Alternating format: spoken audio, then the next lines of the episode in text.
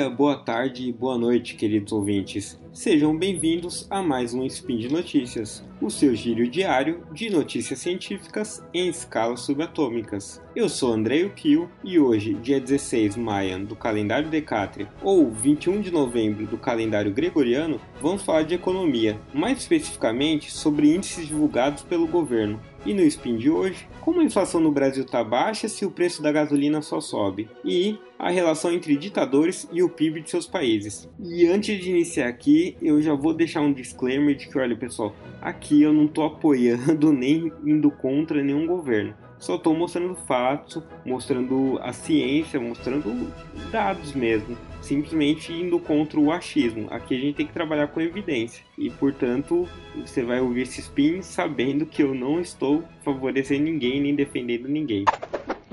Speed Notícias.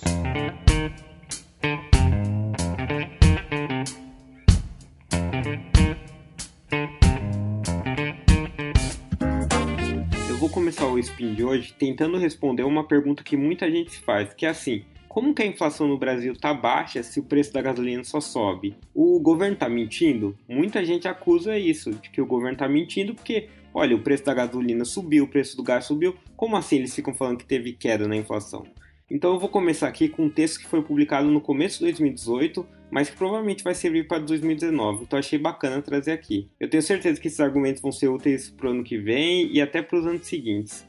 Afinal, como assim a inflação do Brasil vai bem obrigado se o preço do gás da gasolina sobe tanto? Dá para confiar nisso? Bom, o Maurício Schwartzman, com auxílio de Pedro Menezes, explorou essa pergunta num texto publicado no site do Mercado Popular. O primeiro ponto que eles levantaram é que a gente precisa entender o que é o índice de preços e que, esse, que o índice de preços é uma média ponderada dos preços. Ou seja, se você considerar o IPCA para falar em inflação, você está considerando várias categorias de bens. Outro ponto que tem que ser considerado é quando a gente fala assim que 2017 estava tendo queda na inflação, não é que os preços estavam caindo. A queda nos preços é a deflação. Uma queda na inflação quer dizer que os preços de 2017 subiram menos do que nos anos anteriores, não que eles caíram.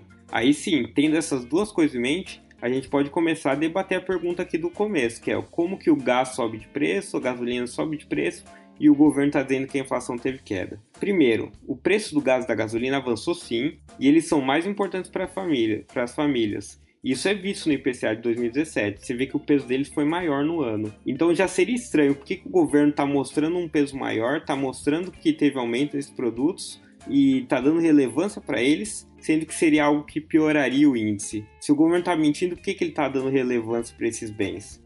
Então já é um ponto esquisito para essa acusação. Outro ponto é que vários produtos tiveram queda no preço. Lembra que a gente falou, índice de preço é uma média ponderada de vários preços.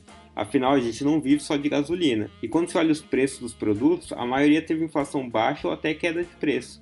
O feijão, por exemplo, teve queda de 40% em 2017. Tá, mas o governo ainda assim não poderia estar tá manipulando o índice? Aí a gente tem que lembrar de que outras instituições também fazem estimativas do índice de preço. Isso em qualquer lugar do mundo. Tanto que quando tem um governo manipulando preços, a Argentina, por exemplo, foi acusada disso recentemente. E quando o governo é acusado, a gente vê as consultorias independentes, outros órgãos falando: ó, oh, o governo falou que a inflação foi de 3%, por exemplo, mas minha estimativa diz que foi de 15%, tem coisa errada. Isso em tudo que é lugar. Só que aqui no Brasil, a gente tem, por exemplo, o IBRE do FGV, o FIP da USP, e ambos chegaram a valores bem próximos que os divulgados do governo. Ou seja, resumindo tudo isso, é muito pouco provável que a inflação tenha sido manipulada. É muito difícil que a inflação tenha sido manipulada por todos esses motivos. A gente tem outras instituições que calculam os mesmos índices. A gente tem a metodologia divulgada abertamente pelo IBGE e vários economistas olham para esses índices. Sejam economistas que gostam do governo ou os que não gostam.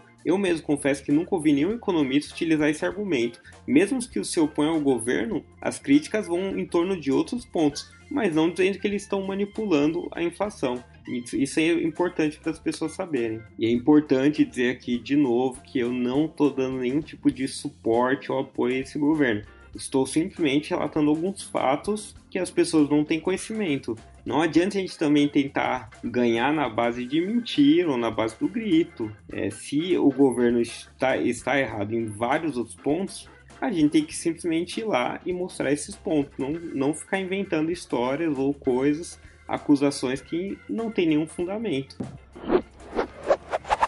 Agora, a gente vai pular para um artigo científico que também trata de confiança no governo. Publicado em maio desse ano pela Universidade de Chicago, um estudo buscou identificar o quão confiável é o PIB dos países com governos autoritários, tanto no caso de ditaduras como no caso de democracias frágeis. Ou seja, será que o PIB que esses países divulgam está correto? Para isso, para conseguir saber se nessas ditaduras ou democracias frágeis o PIB é manipulado, o estudo comparou os números dos PIB divulgados com as luzes noturnas registradas pelos satélites. Esse método de utilizar luzes noturnas como uma aproximação do PIB é bem comum, eu já inclusive havia mencionado no SPIN 209 sobre mulheres na política. Usando dados do painel aqui, de 179 países de 92 a 2008, a análise comparou autocracias com democracias.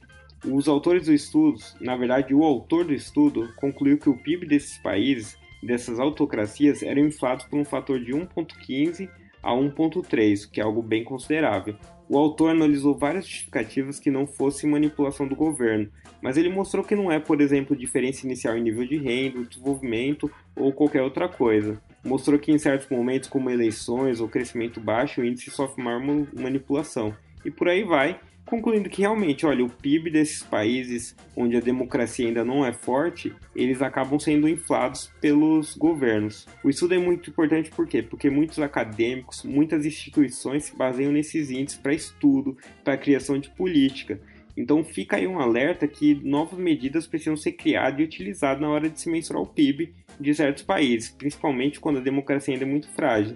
O método de utilizar a luz é, vista por satélite é um método razoável e que tem sido muito, muito bem utilizado aqui nos estudos. E por hoje é só, pessoal. Espero que vocês tenham curtido e aproveitado esse spin. Lembro que todos os links comentados estão no post. E deixe lá também seu comentário, elogio, crítica e sugestão. Lembro ainda que esse podcast só é possível acontecer por conta de seu apoio no patronato do SciCast, tanto no Patreon quanto no Padrim. Um grande abraço e até amanhã. Tchau!